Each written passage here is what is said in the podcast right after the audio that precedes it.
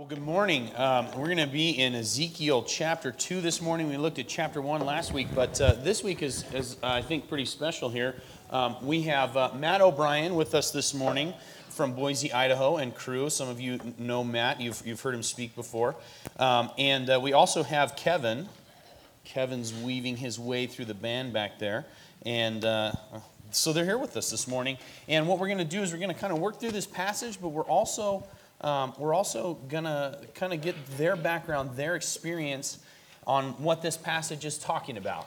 Um, so last week, when we looked at uh, the first chapter of Ezekiel, we see that God, uh, Jesus Christ, reveals himself to Ezekiel. He comes to Ezekiel. Uh, the Jesus of the New Testament is the Jesus of the Old Testament, and he has always been calling people to represent him um, and share the, the message of who he is and how he desires relationship with us as people. And so he reveals himself in a way that's maybe a little bit hard for us to comprehend, but what we see is his glory and his majesty and his power, um, his sovereignty, that he's in control. We see that he's, he's everywhere um, and that he sees everything. He's, there's nothing in any of our lives that he's not aware of.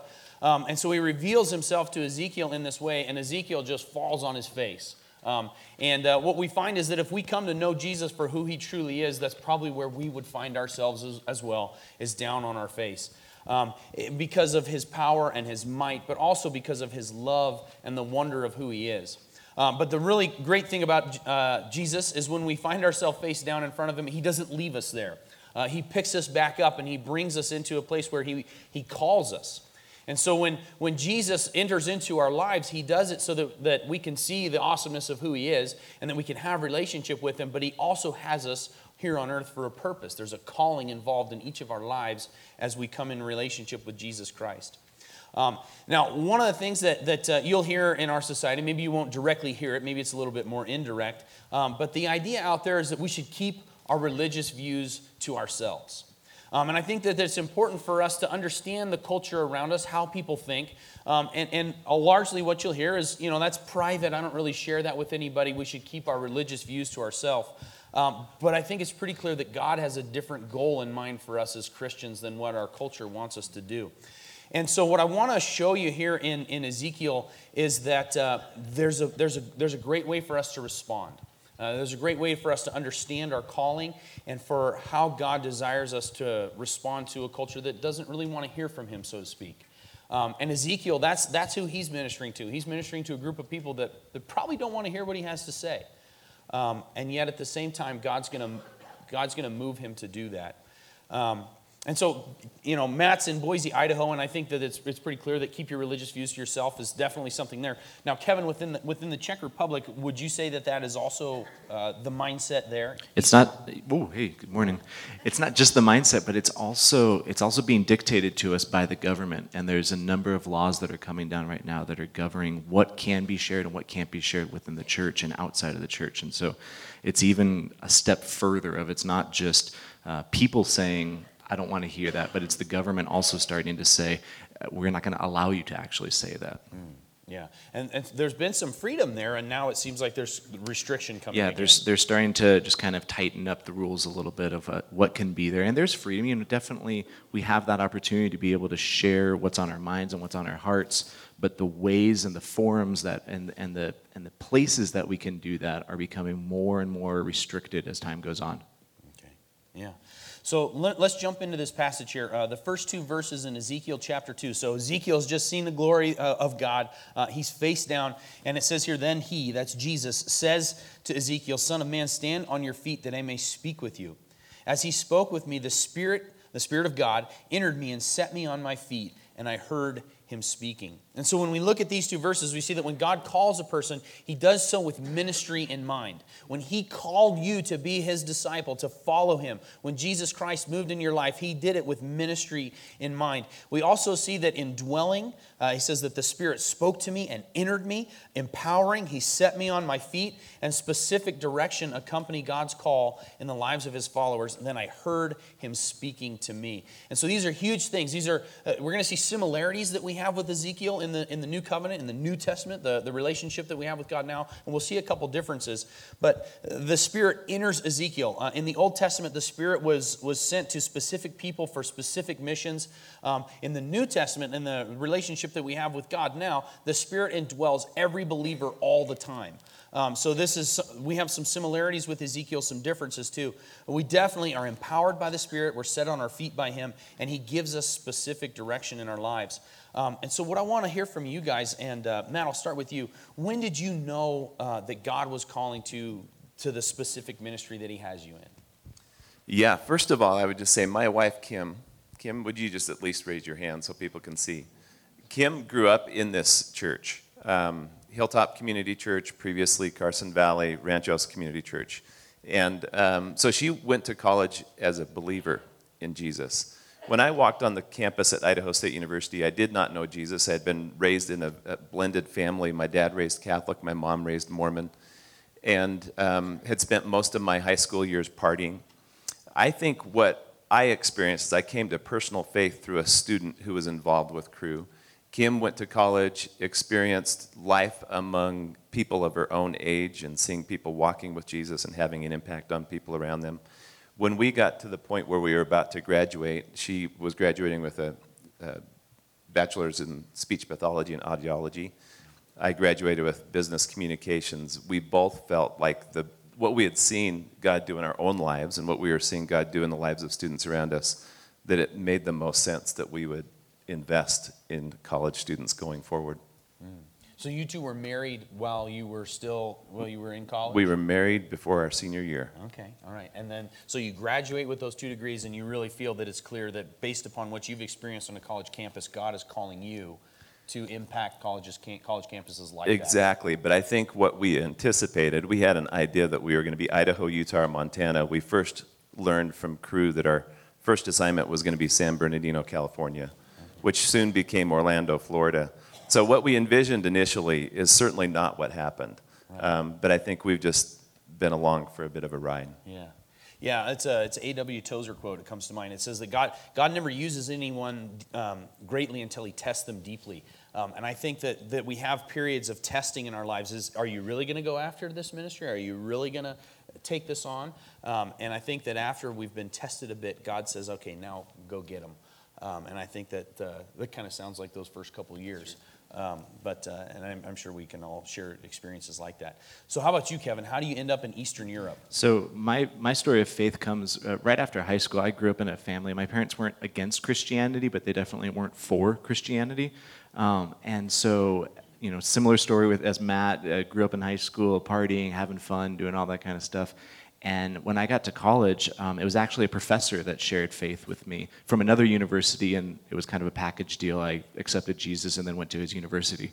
Um, but it was, yeah, it was like a package thing. I don't know. Maybe it's part of admissions recruitment or something. But um, so I accepted faith, and and almost right from the beginning. And I mean, I know when I accepted faith. I don't know when this feeling though happened that I knew inside of me that I was I was to work for the church. I was that was I was going to do professional ministry for the rest of my life, and I just knew that. And so, a lot of different paths were laid out before me um, when I was kind of trying to figure out what happens after college. And uh, in my senior year, actually my super senior year, um, I was about to go into finals week, and a friend of mine invited me to uh, join a, an, a 10 month missions trip uh, to teach English overseas in the Czech Republic. And I said, Well, that sounds whatever, it's a job for 10 months. I don't, I don't even know where the Czech Republic is. And so I filled out the application form, uh, turned it in, um, and the next morning they gave me a phone call and we did an interview over the phone and, and, and I was accepted right then and there. And so I called mom, ecstatic, you know, her college graduate and his first job. And, and I said, you know, I'm so excited. I got a job. It's overseas, but I'm going to be teaching English. I know I was a music major, but I'm going to be teaching English. And, and I'm going to Africa to teach English. And she said, Africa to teach. Well, where in Africa? And I said, the Czech Republic. and she said, please, oh, please tell me that I didn't, I just didn't spend a hundred plus thousand dollars on your education and you have no idea that you're going to Europe in a couple months. Um, I said, hey, I'm going to the Czech Republic in Europe. Um, when I got there, though, I, I mean, I didn't know where the Czech Republic was. I didn't have any calling. We don't have anybody in our family that's related to that. I've never even heard of the country before that. Um, I, I, in, in my head, it was still Czechoslovakia, and I didn't even know that they had split as a country. Um, and I found all that out once I got there.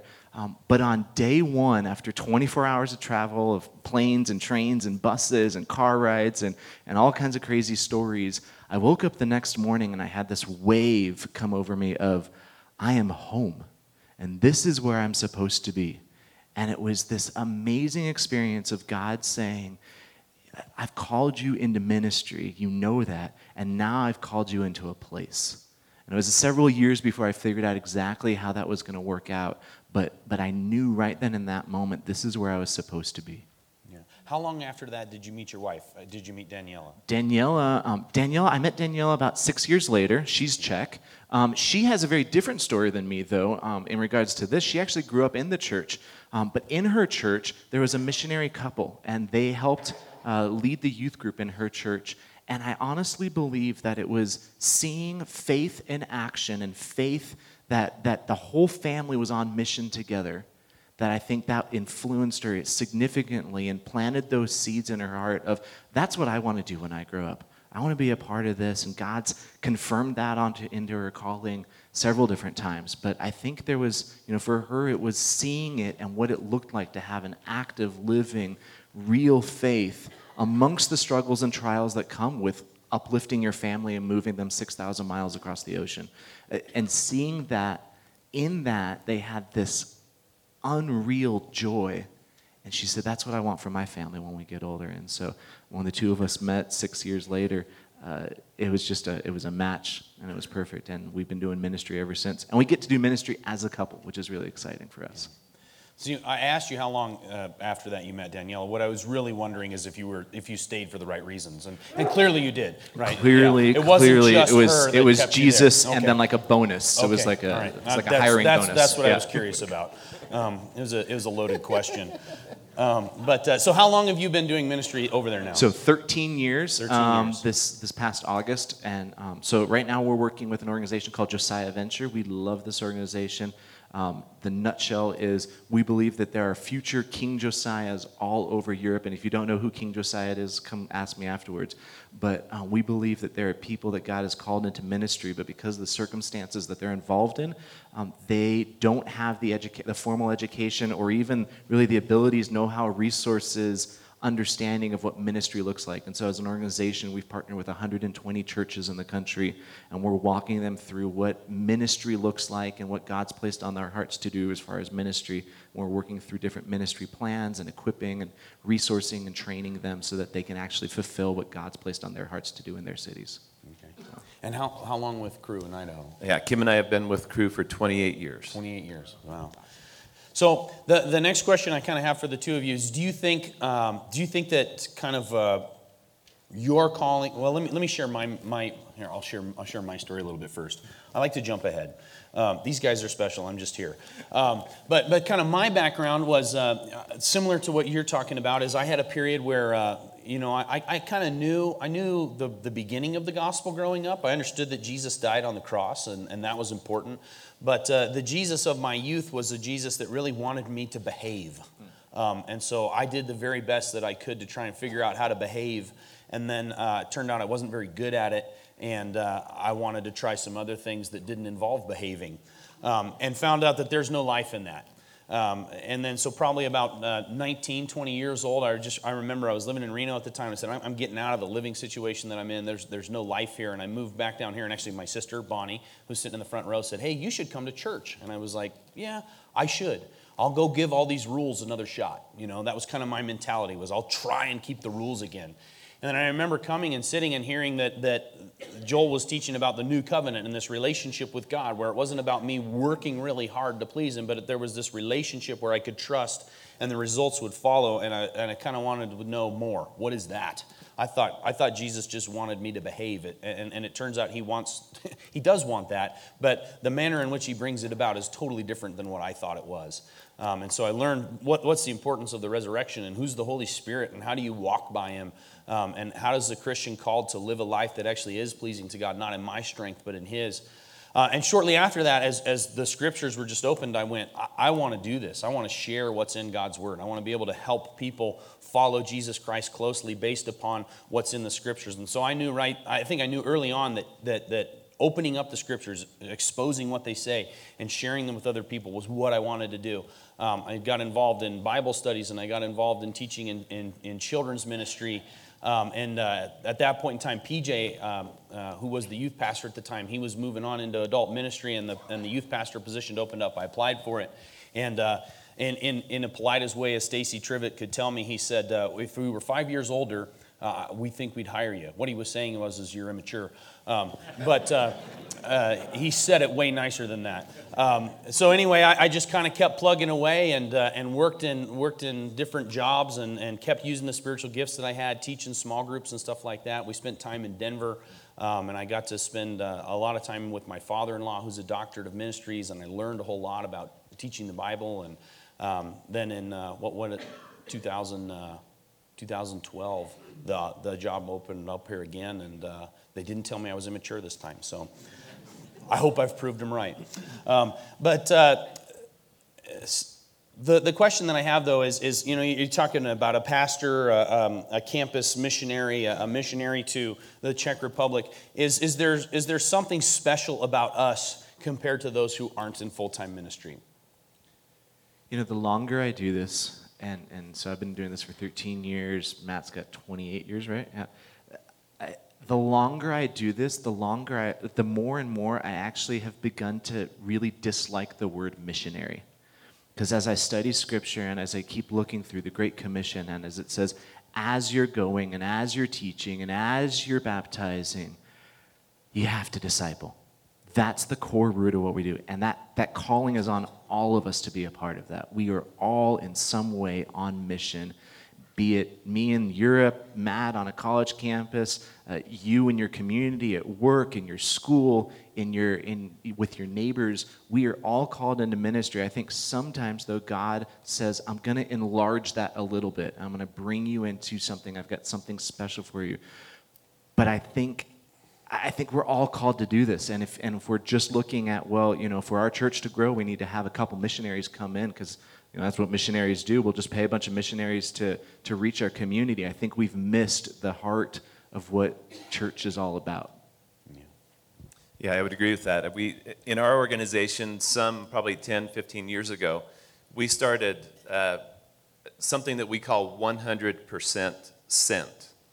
And the idea had probably previously been that uh, it, within Cru's history, we would recruit students to come be a part of staff with Cru, and we would say things if uh, you know as you're getting ready to graduate.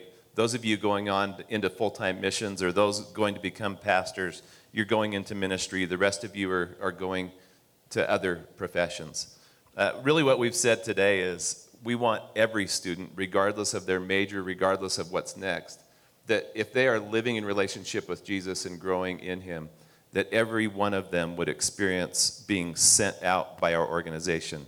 So it's to say, whether you're going off into business or teaching or uh, to be a lawyer or to be a full time staff member of Cru or to be a pastor, every one of you goes out, sent out on mission.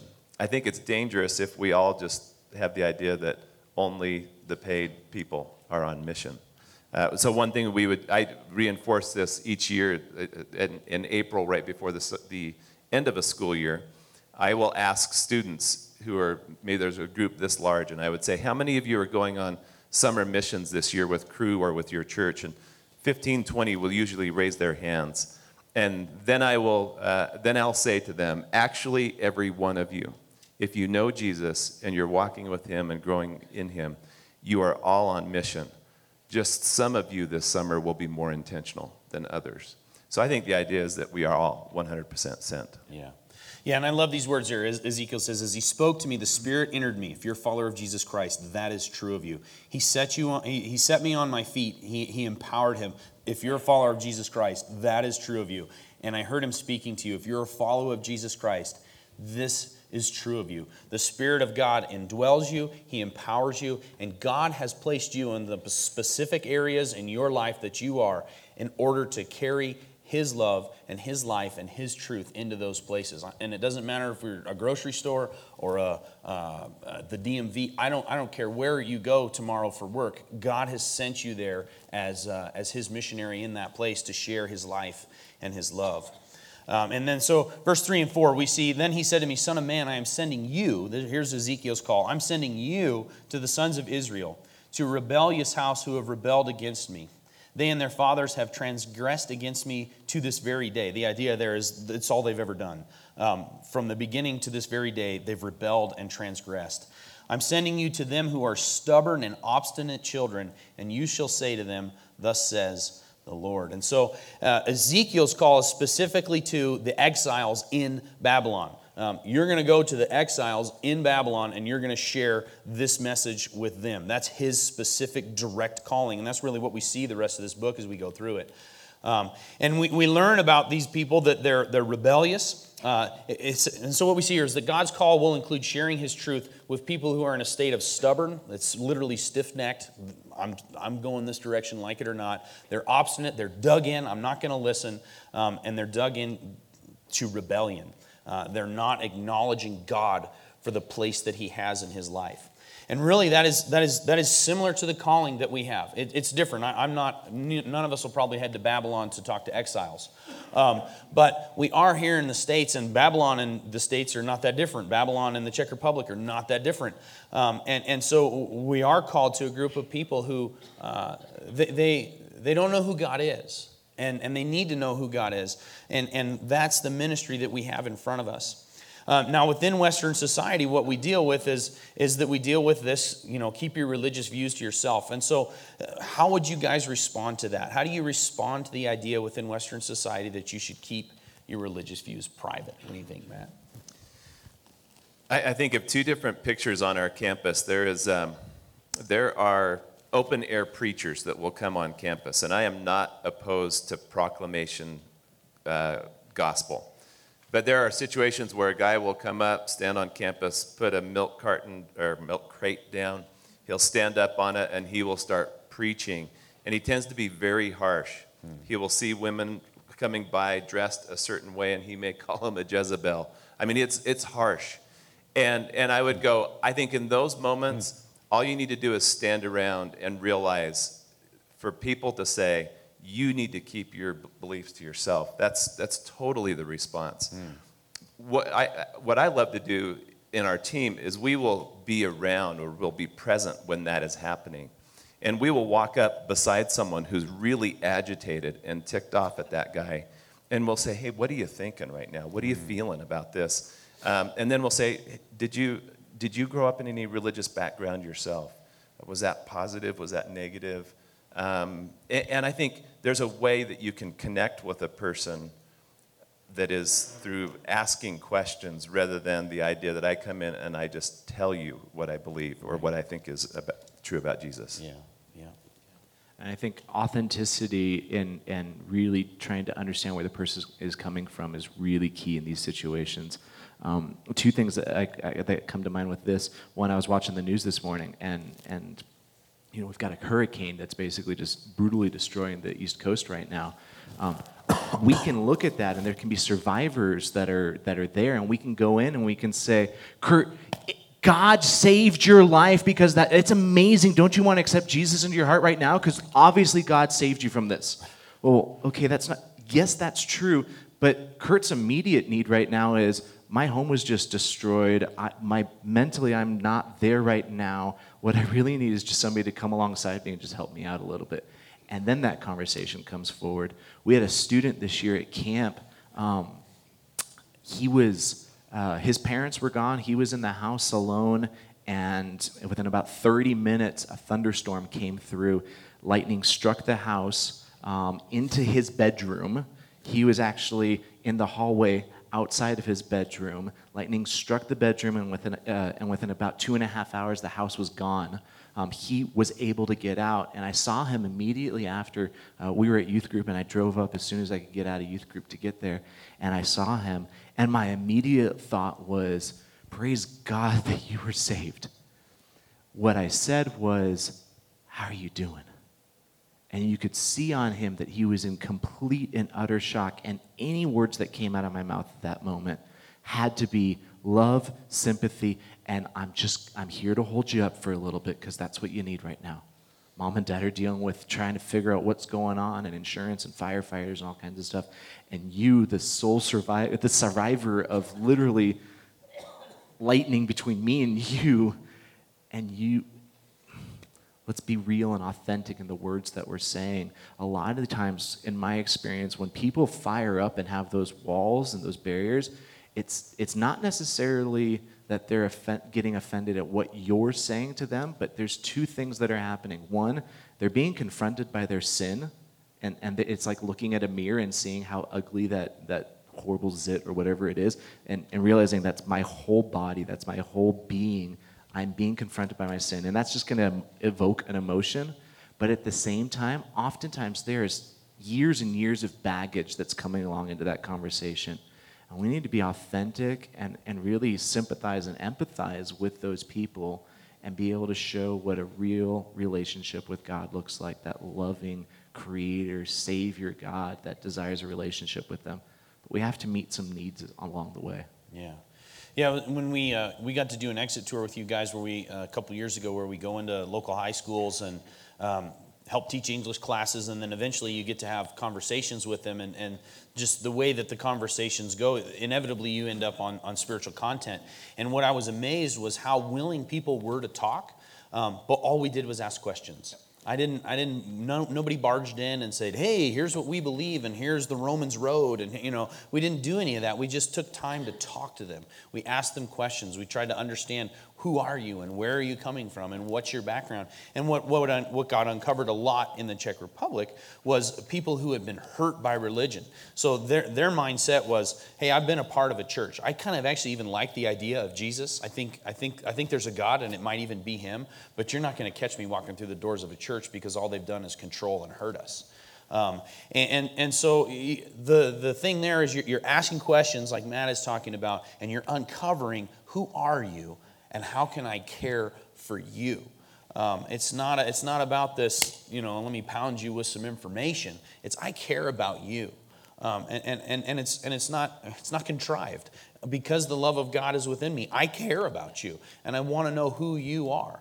Um, and I want to guide you towards a relationship with God. But before I go there, I'm going to understand you. Um, and I think that if you can carry that mindset, um, the, the, other thing, the other thing that we did when we went to the Czech Republic is uh, beforehand, uh, Kevin said, "Hey, everybody on your team, we want you to have a, a three-minute pres- presentation of your testimony and sharing the gospel, a 90-second and a 30-second. 30 seconds is like you know four sentences." Um, but we want you to do that. And what it did is it caused the students and, and me to go, wow, how would I share Jesus and my testimony in three minutes, in 90 seconds, in 30 seconds. Um, and so, what it, what it caused you to have is a plan. It wasn't like, gosh, maybe, maybe I don't know what to say. I do know what to say because I've thought about it and I've prayed about it and I've written it out and, and I know what I would say. Um, and what I would say is if you can carry that mindset into your workplace, into your friend groups, into your family, if you can carry that mindset of, I care about the people around me because God cares about the people around me, and I want to ask them questions and uncover who they are and where they're coming from and what their background is. And, and I'm actually going to prayerfully take time to think about how would I share with how would I share with my uncle or how would I share with my coworker the gospel in 90 seconds? How would I do that? You know, we're grabbing a cup of water, and, and, or we're, you know, we're having a coffee break. How would I share Jesus with them in 90 seconds once I've uncovered who they are and where they've come from? And so, what you hear, what, what I want you to hear is there's intentionality about saying uh, sh- sharing Jesus Christ matters to me, and I'm gonna I'm gonna be thoughtful about this process. Um, and, and for for what we see for Ezekiel is, is that's what God has God has empowered him. He stood him on his feet. Um, he's indwelled him. He's given him specific direction. And he says, I love the phrase here at the end. He says, Go and say to them, Thus says the Lord God. Uh, when, when you go to them, make sure that your words are my words. Make sure that you're sharing the truth that you know about me with these people. Um, but but get the time, take the time to know them. Actually, in the next chapter, when it, says that Ezekiel goes and he sits among the people um, for, for weeks at a time, or he, he just sits among them and he's getting to know who are these people, who are the exiles. So Ezekiel practices what we're talking about as well. Um, but this is huge. Just understand that you're, when you go to people, uh, one, they may not respond well, and that's what we see here in, in the next set of verses. It says, As for them, whether they listen or not, for they are a rebellious house, they will know that a prophet has been among them. And you, Son of Man, neither fear them nor their words, though thistles and thorns are among you, and you sit on scorpions. Neither fear their words nor be dismayed at their presence, for they are a rebellious house. But you shall speak my words to them, whether they listen or not, for they are rebellious.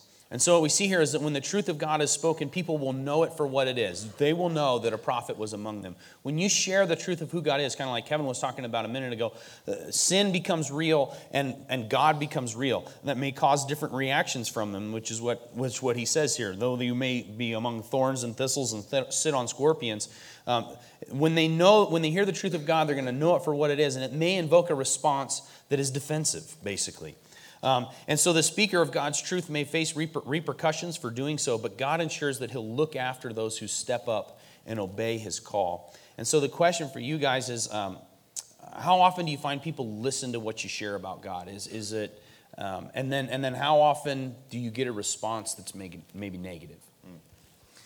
Well, I think uh, there, there is a like humanist organizations on campus. I mean, you got a Christian organization, you've got humanist student organizations. Um, sometimes they will actually have things out on the quad in the open area where there's these people being like debaptized. You can tell these people have really significant hangups and, and have experienced bad things in their religious upbringing. So they're making this big show of where we might celebrate baptism, they would celebrate debaptism. The idea that I'm rejecting whatever I've been brought up in. There is uh, no doubt that in society and in culture, there are, there are people who have um, not violent, although I'm sure that can happen, but very strong reactions against the gospel message. We encounter it sometimes, it's more dismissive. It's more, that's ridiculous, you know. Uh, I have reason, you operate on faith uh, you know, you're just empty headed, but I think things through. That's generally the types of responses I think that we get. Mm-hmm. Now, on a college campus, uh, my experience on college campuses was that sometimes professors could be uh, a little bit aggressive towards what I believed. Um, I'm, I'm, sure that's something that gets dealt with on, on a university campus. How would you coach a student towards dealing with that? They've got a professor that's kind of attacking where they're coming from. How, how should, what's a good response? Yeah, I, I, think it is true. It does happen. I wouldn't say it happens all the time, but I hear it uh, at least a couple times a year. Certain professors will either even specify a particular student because they've been vocal about something, or just in general, they make very broad statements uh, against faith, against Christianity, against religious belief. Um, I think Joel and I were talking a little bit last night after you'd asked this question. Uh, we were talking in Ephesians where um, God's word says we are um, light. I think what happens even in that type of situation with a professor, um, it, it may be advisable for a student to say something back, but I think light exposes something. I think the presence of that student in the classroom causes that professor to say something. And whether that student says anything back or not, I think exposure has taken place. Mm. Like that professor has just um, exposed probably some folly, some anger, some uh, hurt, some like hurt, yeah. something. So I think uh, I would help a student navigate that. But I think um, perhaps it is with a verbal response.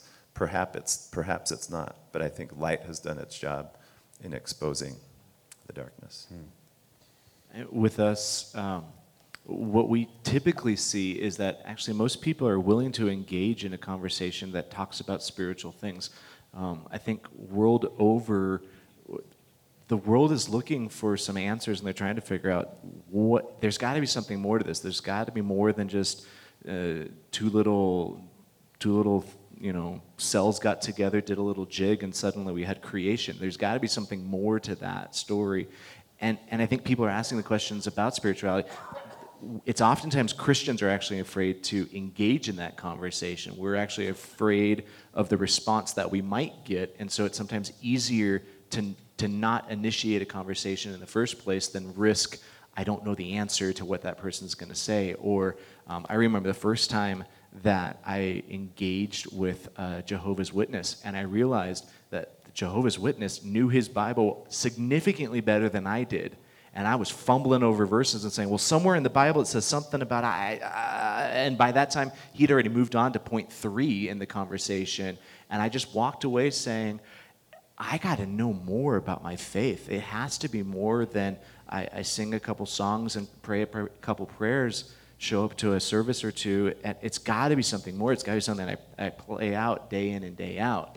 Now, with that, um, we have seen in the Czech Republic physical responses to the gospel. Um, our church has had things thrown at it. We had um, one guy who came up and just started pounding on the windows one day at a service. Um, the most crazy thing that we ever saw, um, just because it seemed so far out of the blue, we were at a camp and uh, one of the neighbors down the road, I mean, he wasn't even at the same facility, but at night, the way the sound carried over the fields, um, he could hear the message that we were that we were saying, and he got really mad. And uh, the next uh, the next morning, he came and he said, "You know, I don't agree with what you guys are saying, and and I, and I just don't agree with it." And he got really agitated about it, and just kind of apologized that you know if that's if he didn't agree with that.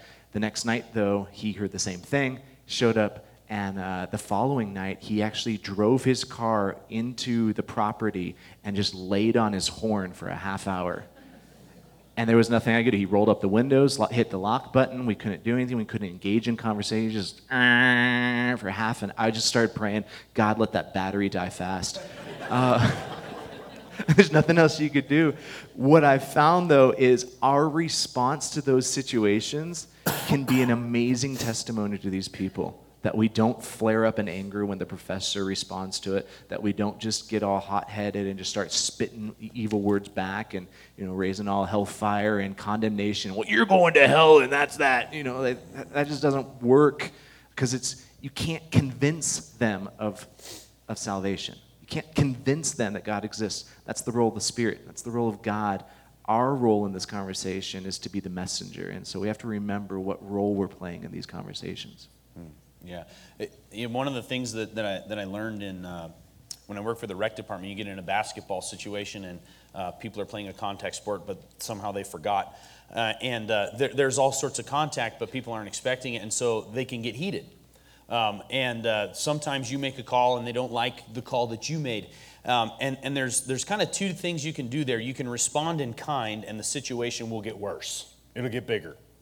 Or you can, you can think, my job here is to make, my job is to de escalate. My job is to not make the situation worse or bigger, but my job is to make the situation smaller so that we can actually be rational and thoughtful and, and have a conversation right? And I learned what it was to say the wrong thing to a, a, a player on the, on the, on the court. Um, I remember I want, asked one guy one time, I said, uh, what, what, what team do you play for? And he was like, Reds 395. I said, Oh, not the Chicago Bulls? Um, that made the situation bigger. Um, there, but there's, so there's, there's, there's things that you can do that, that are going to make the situation worse, and there's things that you can do in your response that are going to make the situation better. Um, and I think when we respond in the strength of the Holy Spirit with peace and love and grace and kindness, the situation gets smaller and we're able to love and serve versus just be combative. And I think that's really huge. Um, uh, next set of verses here, uh, it goes on with Ezekiel. He says, Now, you son of man, listen to what I'm speaking to you. Do not be rebellious like that rebellious house. And, and what he's saying is, you, you're going to be the example. Kind of like what I was just saying. Our, our job is to be the example in those situations of how would Christ respond. Um, as, as the indwelling Holy Spirit acts in me, how am I going to respond to the person in front of me. And that's what he's saying to Ezekiel. He says, Don't be rebellious like them, but instead follow in my footsteps. And, and then he says, Open your mouth and eat what I am giving you. He says, Then look, and behold, a hand was extended to me, and lo, a scroll was in it. And when he spread it out before me, it was written on front and back, uh, written on it were lamentations, mourning, and woe. And what we see here is that when God calls a person to speak on his behalf, he requires a willing servant who will speak based on what he knows of God, even if that's hard truth. Uh, those, those three words there lamentation, mourning, and woe. As we go through Ezekiel, we're going to see that he is called to this group of people that he's going to tell them how God is going to judge their nation. Um, that's his job. You're going to go to these people and you're going to talk to them about how God is going to judge you for being rebellious against him. Um, and, and that, that's his job. Uh, I, think, I think our job is a little bit different. Uh, when we get into the New Testament, we, we bring forward the good news of what Jesus Christ has done. Um, I think there are times when lamentation, mourning, and woe can take place. I think of an instance with a coworker when I worked for the bank um, who uh, she was in a lesbian lifestyle. It was very clear, and she just asked me, um, What do you think about my lifestyle? We had some downtime. And she said, What do you think about this? And I said, I, think, I, I just think God has so much more for you.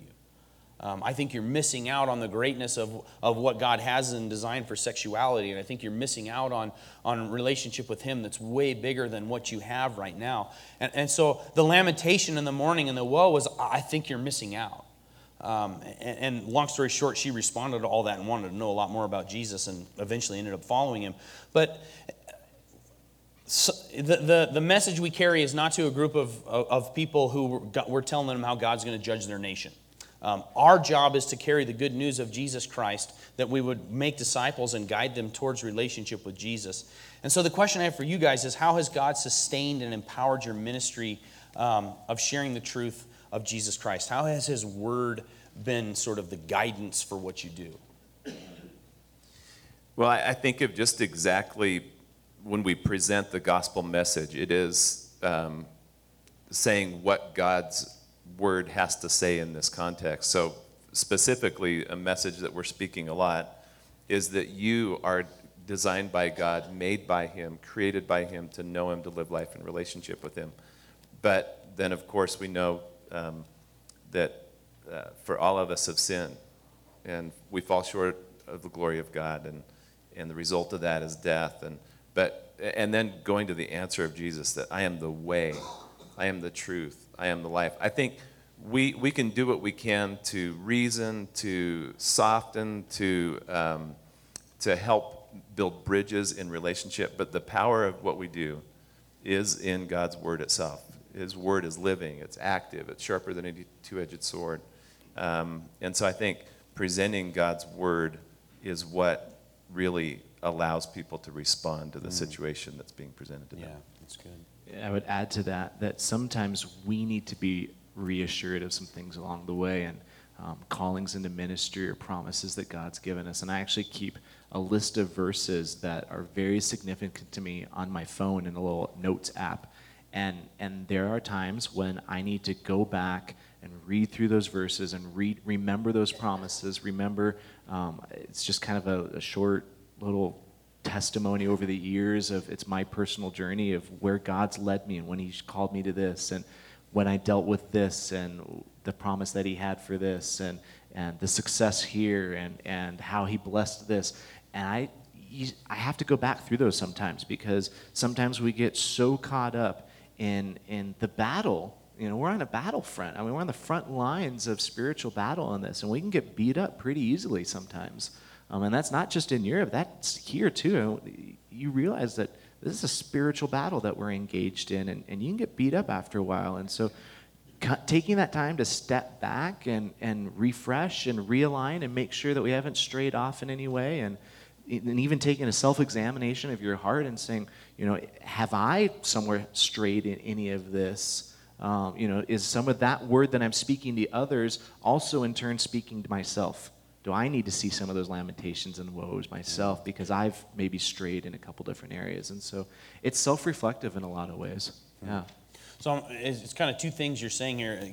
Kevin, you're saying that, that this, the, how God's word has sustained you is it's where you go to renew your mind. It's where, it's where when you're you when, when you're getting a little bit beat up or you're worn down or emotionally, physically, whatever the case may be, I'm going to turn to these verses that are sort of your life verses, so to speak, and you've put them in your phone, and I'm going to review these, and I'm going to review what I know of God and what He says of me, and He's going to sustain me through that.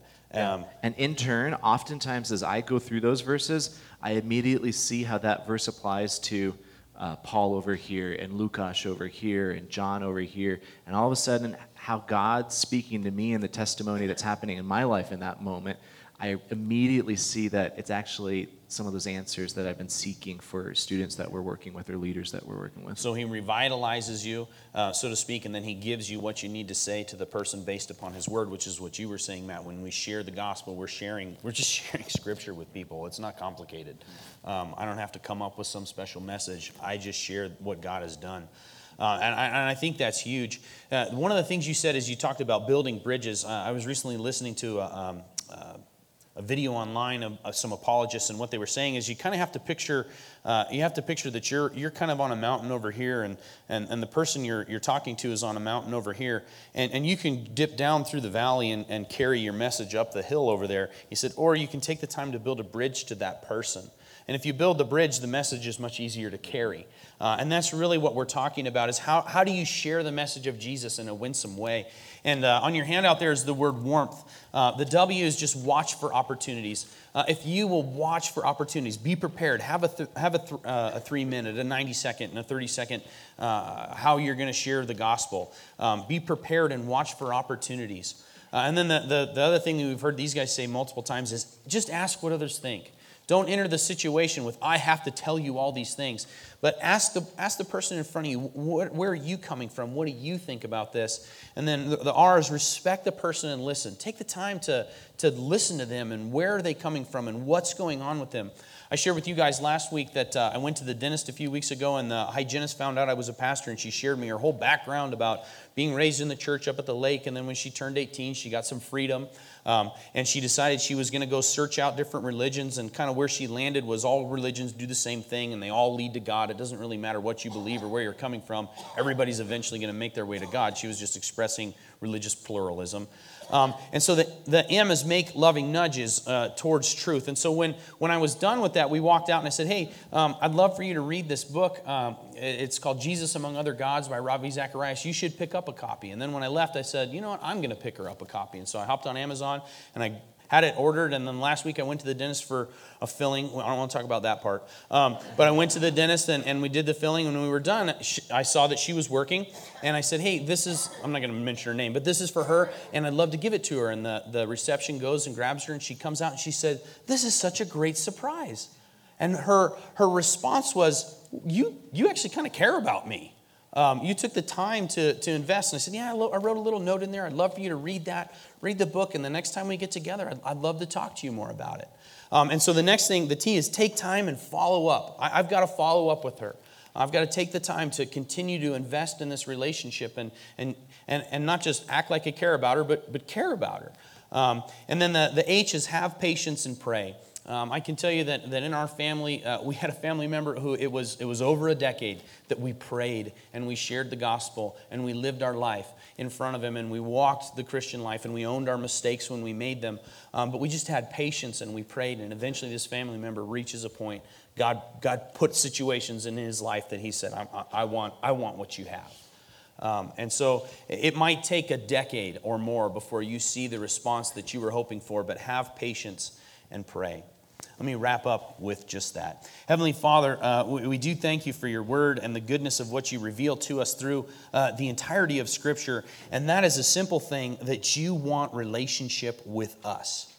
And, and then once you have relationship with us and we're your children, uh, you have a specific calling and ministry in mind for each and every one of us. I thank you that the Holy Spirit indwells every Christian all over the world, including everybody in this room that is your follower. I thank you that you set us on our feet and you empower us, and that I pray that we listen to what you're saying to us, uh, that we wouldn't be like the rebellious house, but instead uh, we would be an example of what it is to follow you, that we would take the commission, the great commission of sharing your your life and your love and your truth with people, that we'd take that seriously, that we'd have a plan for the people in our lives, how we could share you with those individuals, that we look for opportunities. We take the time to invest in people and ask them what they believe, uh, that we would respect them and listen and then make loving nudges towards truth, that we'd follow up with them. We'd take that time and we'd have patience and pray uh, for what you're going to do in that individual's life. I thank you so much that we can have Matt and Kevin with us this morning. Uh, so much experience for them to share, and I pray that it impacts the way that we approach the ministry that you have given us. Um, in our, in our workplaces, in our families, in our neighborhoods, you give each of us um, ministry in those areas, and I pray that we would uh, be impacted and, and move forward with uh, just what you're teaching us this morning. Pray this in Jesus' name. Amen.